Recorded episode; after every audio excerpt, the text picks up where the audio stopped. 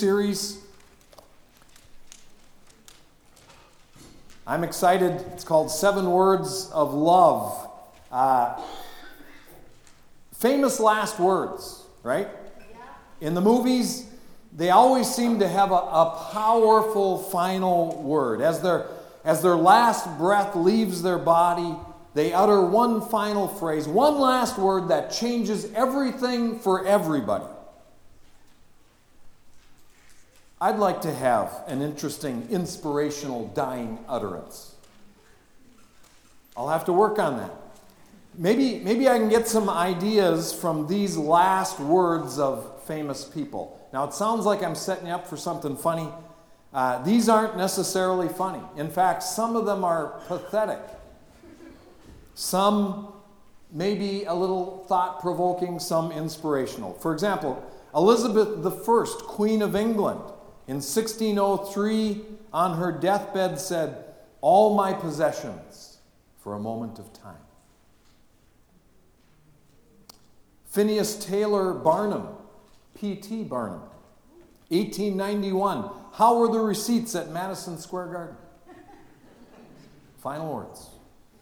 Thomas Becket, Chancellor of England, in 1170, after clashing with the king, for the name of Jesus and the protection of the church, I'm ready to embrace death. Ludwig van Beethoven, 1827, he died. Friends applaud, the comedy is over. Billy the Kid, famous outlaw in 1881, his last words were, Who is it? The answer, of course, was Sheriff Pat Garrett. Anne Boleyn, second wife of Henry VIII, O God, have pity on my soul. O God, have pity on my soul. John Wilkes Booth, uh, the man who assassinated President Lincoln, 1865.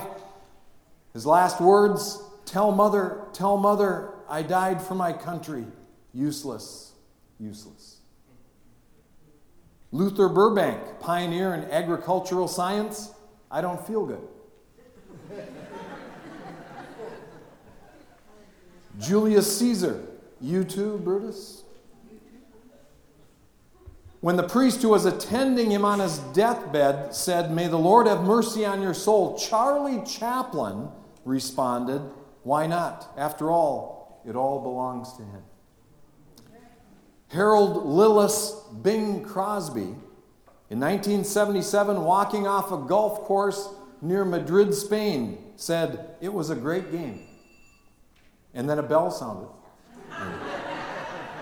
Charles Darwin, I'm not the least afraid to die. Poet Emily Dickinson, The fog is rising. Amelia Earhart, final words, gas is running low. Douglas Fairbanks Sr., 1939, never felt better. Nathan Hale, 1776, as he was about to be hanged, I only regret that I have but one life to lose for my country. Conrad Hilton of the famed hotel empire was asked if he had any last words of wisdom for the world. And he said, Leave the shower curtain on the inside of the tub. Brilliant. Joan of Arc, 1431, only 19 years old, Joan of Arc, hold the cross high so I may see it through the flames. Karl Marx, go on, get out. Last words are for fools who haven't said enough. William Saroyan, Pulitzer Prize winning writer, said, Everybody's got to die, but I always believed an exception would be made in my case. now what? General John Sedgwick, commander of the Army of the Potomac during the Civil War, said, They couldn't hit an elephant at this distance. Pancho Villa, don't let it end like this. Tell him I said something. And finally, Henry Ward Beecher, 1887, said, Now comes the mystery. We'd all like to leave the world with something memorable to say, something just dripping with wisdom, some universal truth that resonates in the heart of all who hear it. Well, how about the words of Jesus? Are they significant, his final words? What do they mean to us today? How do they play into the life of Christians? Over the next seven weeks, we'll look at the seven last words of Jesus. These are the, our seven statements, all recorded in Scripture and spoken by Jesus from the cross. They are profound words. They are weighty words. They are thoughtful and reflective words. And it cannot be denied they are seven words of love. The first words from the cross that we'll look at are found in Luke chapter 23. You can turn there. The phrase is actually found in verse 34 of Luke 23. We'll actually read verse 33 as well, just to add a little context.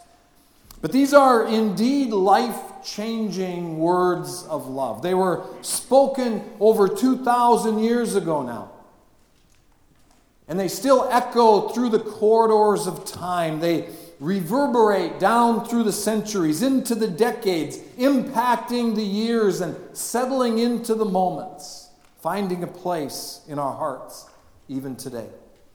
They are words that remind us again of the depths of the love of Jesus. Perhaps they are the hardest words. It's really a prayer from the cross. Luke 23, beginning in verse 33, when they were come to the place which is called Calvary, there they crucified him and the malefactors, one on the right hand, the other on the left. Then Jesus said, Father, forgive them, for they know not what they do. And they parted his raiment and cast lots. Father, forgive them, for they know not what they do. Lord, I pray that you would move in our hearts as we contemplate the last words of Jesus and how they impact us today. Lord, I pray that you would speak to each heart today. Lord, we all have a different story. We all come from a different situation, a different childhood, a different background. And Lord, I pray that you would speak to us right where we're at today, right where we're at this morning. And Lord, if someone listens to this, whether it would be via the podcast or the website or a CD recording somewhere down the line, Lord, I pray that it would be just as real to them in that moment. And Lord, only you can do that. We give you thanks in Jesus' name. Amen. Father, forgive them, for they know not what they do. These are, these are words that don't add up for us. When you look at the political landscape, the vindictive mindset of so many, the mentality of society today, this makes absolutely no sense. Jesus shows us in the midst of his grief and pain, the likes of which we will never experience, that forgiveness is a choice. Though no apologies have been offered, though no one deserves to be forgiven, though no one has repented and long before time has healed any wounds, Jesus offers up forgiveness. The executioners are still standing beside the cross, hammer still in hand. The crowds are jeering and mocking him. The pain is excruciating. The seconds tick by at a pace reminiscent of watching grass grow or waiting for paint to dry. The song says, Sorry seems to be the hardest word. In reality, I forgive you are the hardest words. And yet, they are powerful words of love. And while some live for retribution and hold on to grudges till their dying days, there are others who choose to forgive. The stories are all around us. The stories are everywhere if we look for them. They're stories of forgiveness, stories of restoration, and stories of newfound freedom discovered in a very difficult and perhaps unlikely choice. It's a choice we all have to make one time or another. Forgiveness doesn't mean it didn't hurt, and it doesn't even mean that the pain will go away anytime soon. But forgiveness is the first step in the process that leads to health and healing for the one hurt. They may be the hardest words, but I forgive you are powerful words of love. This morning, allow me to give you four examples. Example number one You don't know me, but I'm no longer dating your husband. I'm sorry for any pain I caused your family. Christy recalls the day, the exact moment she read that sentence in an email sent to her last March. My heart just stopped, says the mother of four small children. I felt paralyzed. Until that point, Christy, a relationship coach, coach, believed that she and her husband Adrian, 46, her husband of 10 years, were happily married. Certainly, things weren't perfect. Business was slow for Adrian, a, a car salesman, and their bank balance had tank, taken a hit. Adrian and I were feeling pressure about money, says Christy, but she had seen no other warning signs. We still had date nights and did things as a family. I never dreamed that he would betray me. After reading and rereading the email, Christy called her husband at work, voice shaking, and demanded an explanation. Adrian was defensive at first, said it never happened, and even hung up on me, she remembers. But a minute later, he called back crying, admitted it was true, and begged me to forgive him. The story unfolded. Adrian and a customer had flirted. A one night stand turned into a four month affair. I was furious, said Christy. It was hard for me not to tell Adrian that, that we were over and make him hurt as badly as I did. Instead, the pair talked and wept together all night. Once the initial shock passed, I was faced with a choice, she says. I could either fight for my marriage or let this event change everything. Christy made a conscious decision to forgive. It didn't happen instantly. For the next six months, she struggled with resentment and the fear that Adrian would not be committed to making the marriage work. There were many times I asked him, How could you live with yourself? How could you look me in the eye and lie for months? And to get closure, I needed to know every last detail of the affair.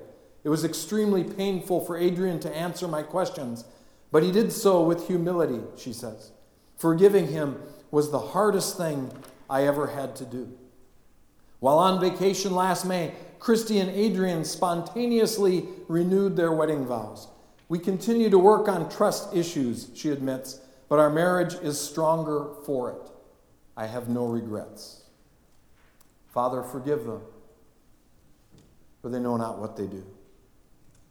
A second example. As children, Pascal and her younger brother endured constant abuse from their mother. She would hit me and my younger brother, fling plates in our direction, and call us names.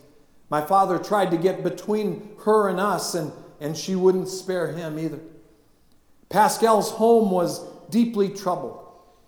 My mother had an abusive childhood, says Pascal, so maybe as a result, she subjected me and my brother, who was severely autistic, to her constant drama. Even when Pascal was off at college, her mother would call to berate her.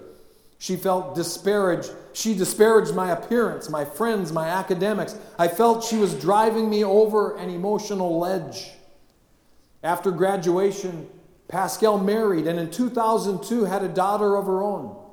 Pascal hoped that Sophie's birth would soften her mother, but it wasn't to be. Her rages were now directed at Sophie.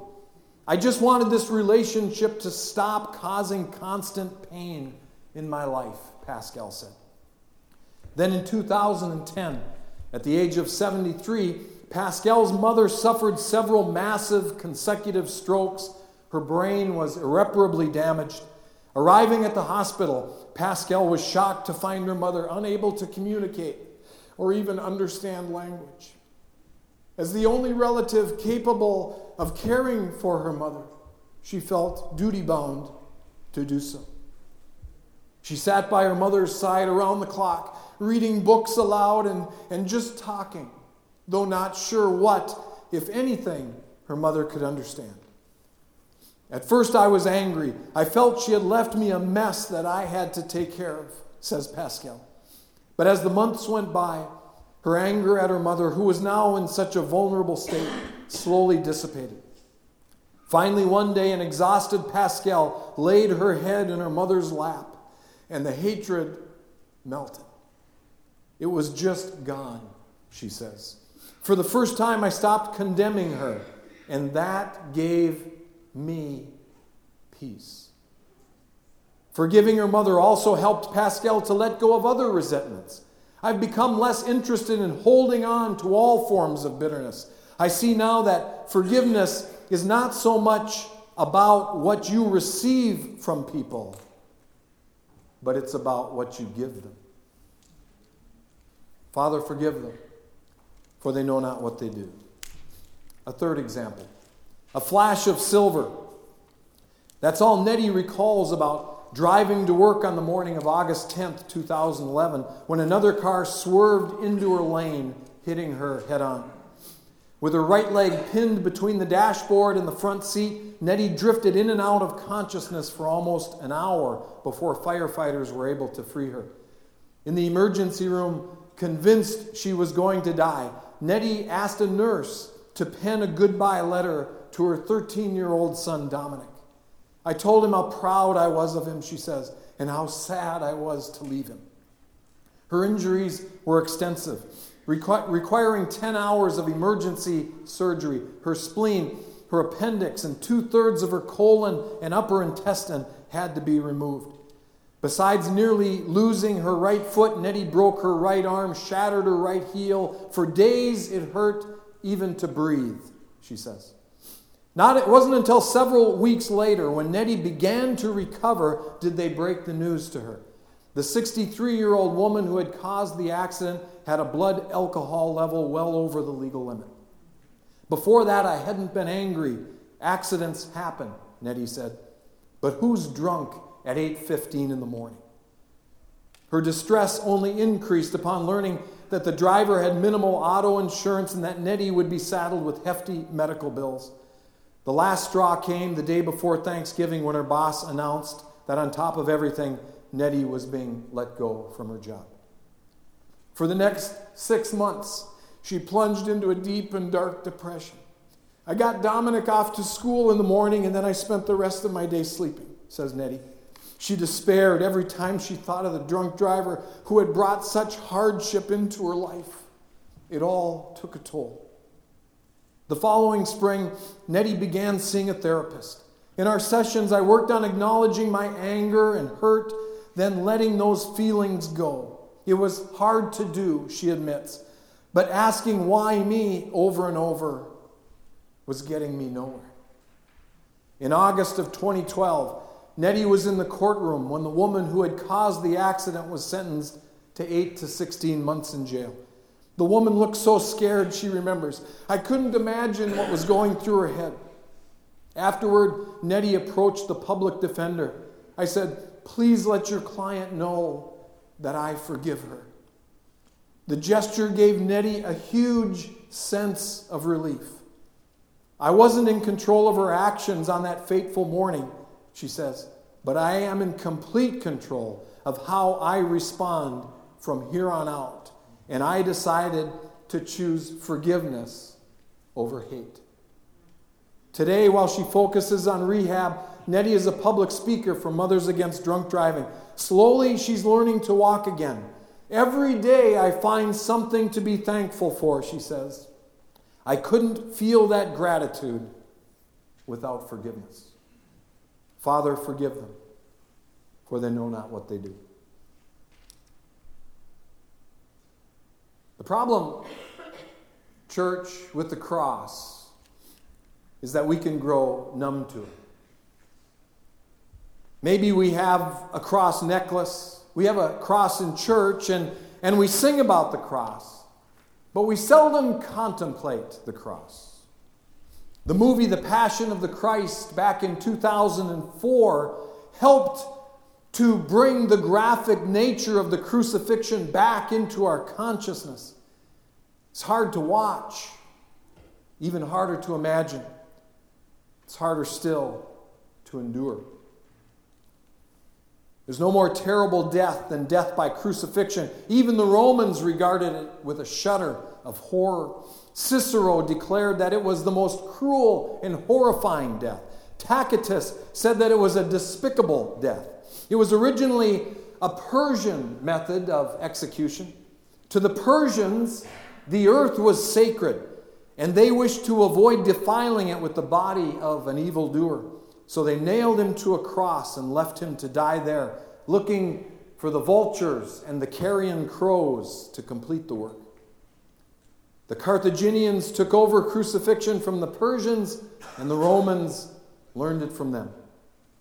Father, forgive them, for they know not what they do. These last words of Jesus reveal the purpose for which he came. He died so that we could be forgiven. In fact, one of the jeers that Jesus faced on the cross was uttered in Matthew 27 42. He saved others, they said. Himself he cannot save.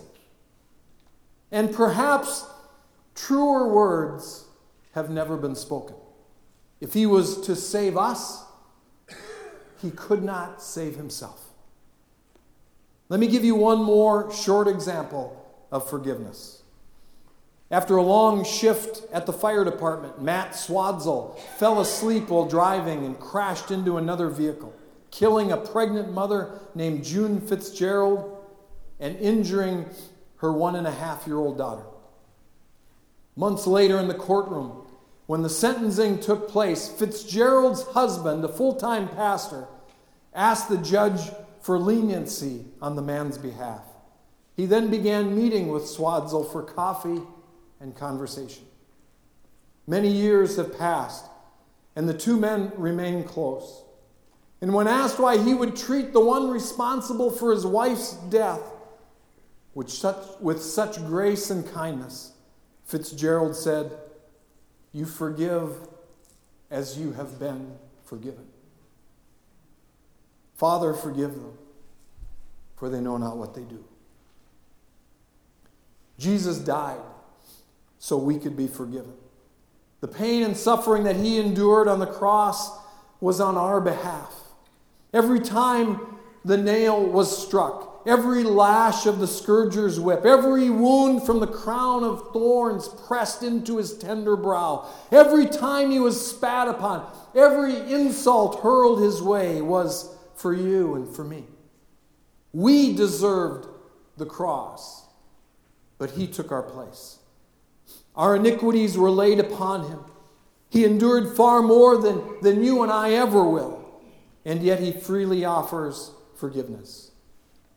Now it's up to us to forgive, even as we have been forgiven. From the cross, Jesus is reminding the Christian that forgiveness is not optional. Forgiveness is not a noble gesture by a few exceptional pace setters in the Christian movement. It's rudimentary to who we are as believers. In fact, church, it's a prerequisite to our being forgiven. Matthew 6, 14 and 15 says, if you forgive men their trespasses, your heavenly Father will also forgive you. But if you forgive not men their trespasses, neither will your heavenly Father forgive your trespasses. Mark 11, 25 and 26. When you stand praying, when you stand praying, in other words, when you want something from God, when you stand praying, forgive. If you have aught against any, that your Father also, which is in heaven, may forgive you your trespasses. But if you do not forgive, neither will your Father, which is in heaven, forgive your trespasses. In Matthew 18, Jesus tells an amazing parable about a man unwilling to forgive another man a small debt after he was forgiven a much larger debt by the king himself. The king got word and he had the man arrested, and the Bible says that he was bound to the tormentors. The final verse of the chapter says it all. So likewise shall my heavenly Father do also unto you, if you from your heart do not forgive everyone his brother their trespasses. One of the great falsehoods of modern church teaching is that everything that we get from God is unconditional. It's simply not the case. In fact, the only thing that I can think of that's unconditional is, is love. Salvation is very conditional. The Word of God proclaims it with clarity. Forgiveness is imparted to you as you forgive others. Forgiveness is withheld from you if you withhold forgiveness from others. The scriptures could not be any clearer. And here on the cross, the words in, here on the cross, the worst of all fathomable circumstances, Jesus leads by example. Father, forgive them, for they know not what they do. And now the, the choice is yours. It's a difficult choice. I know that. Much of what we do in Christianity is a choice that we have to make, and much of what we choose as a Christian is difficult. In Matthew 5 44, Jesus said, Love your enemies, bless them that curse you, do good to them that hate you, pray for them that despitefully use you and persecute you. None of that makes sense. None of it is easy, and it cannot be rooted in feelings, or I will never do it. I have to choose. I have to decide to obey the words of Jesus. Obedience, you see, is the outflow of faith. We believe Jesus. We take him at his word. That's faith. That's what faith is. But what does faith look like? It looks like obedience. And so we choose to obey the difficult words of Jesus. And as we do, we discover they are words of life. When Jesus was in the Garden of Gethsemane, and the soldiers came in mass to apprehend him. Peter retaliated. Oh, Peter. In fact, the Connect groups will be a study on the life of Peter. But Peter retaliated. Peter pulled his sword, the Bible tells us, and he cut off the ear of a soldier named Malchus. The reaction of, of Jesus to all of this is interesting. He looks upon Malchus with compassion. Malchus was most likely the one nearest in proximity to Jesus. He was probably the one beginning to lay hold of Jesus to take him by force, which is why Peter lashed out at him. But Jesus responds very differently than Peter. He reacts with compassion. Perhaps he pictures the wife of Malchus, or perhaps the children. Jesus doesn't view him as an enemy, he sees him as a, as a person, a lost man. And Jesus knows all too well that lost people have a way of acting like lost people. And in his compassion, he reaches to the ground, picks up the severed ear, and heals the one who was in the process of mistreating him. It's kind of an overlooked example of forgiveness in the Bible. Father, forgive them, for they know not what they do. The words of forgiveness uttered by Jesus on the cross were every bit as much a victory as the resurrection from the dead. The words of forgiveness emanating from the one so wronged are no less life giving than the stone being rolled aside and Christ emerging from the tomb. They're words of life, words of hope, they're words of redemption, they're words of love. We serve a magnanimous Savior, and we are to be like Him. Freely forgiven, now we must freely forgive forgiving one another, even as Christ has forgiven us. I forgive you. The hardest words, the ultimate words of love.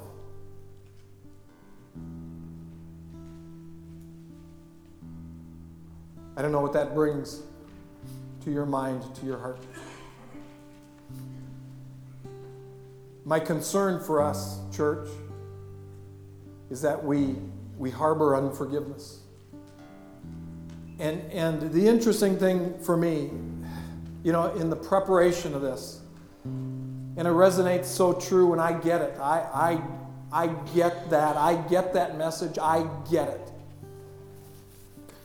And yet, Friday, I find myself having a hard time forgiving someone for the littlest, stupidest thing.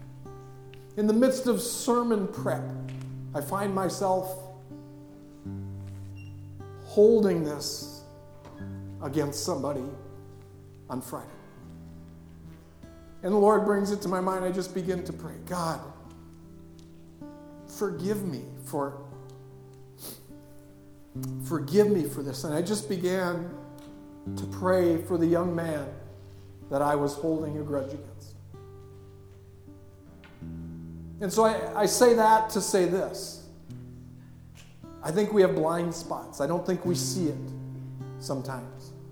And the unforgiveness that we hold on to clogs up the channel of what God wants to do in your life and in my life.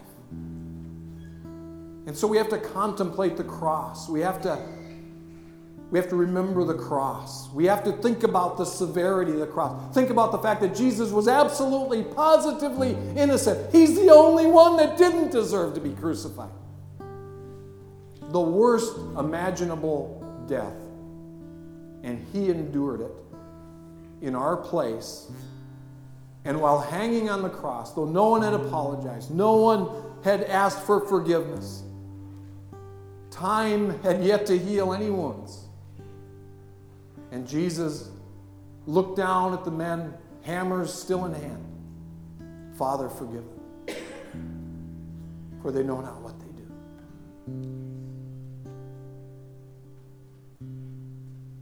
That's the challenge before us.